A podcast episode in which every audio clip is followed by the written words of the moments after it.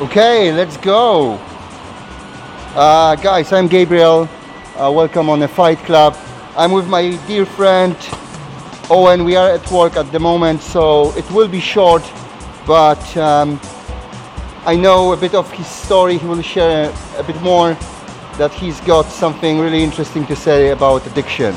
Owen, first and foremost, I'm really glad that we can uh, record this. I know we have a quick break at work, so yeah, share if you can share a bit of your story, how your addiction started, and Well, basically, I was uh, I was with my partner for do- almost ten years.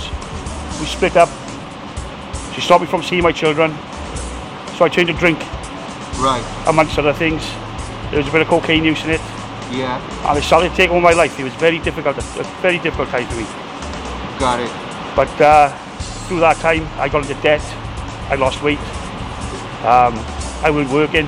I was unemployed at the time.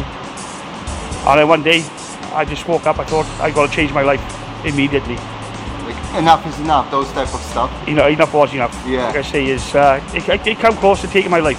If I'm totally honest with you. Yeah, But uh, I was thinking about my kids. What would be the effect on them? And I changed my I changed my attitude yeah. in a heartbeat, basically. And uh, well, I recovered. So that's that's that was your uh, breakthrough moment, like my breakthrough moment was my children, Yeah. yeah. and how they would cope without me. Yeah. So something had to be done. So we- got it, got it. So um, yeah, if you can share um, like. Uh, and for, for how for how long you you've been uh, addicted to drugs and alcohol? Uh, well, it was it was a good solid, I'd say, five years.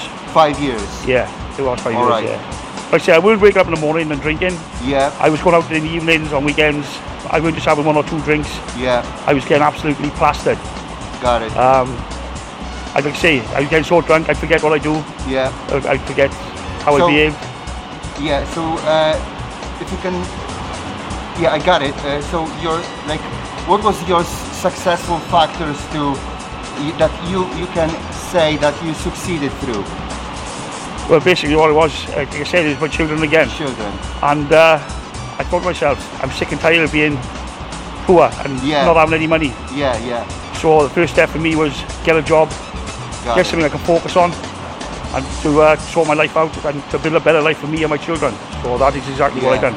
Last thing, um, would you have any advice to people right now struggling with, with addiction? So many things, as we all know. What what was your take, your advice to those those people who struggling? If you're struggling on your own, find help.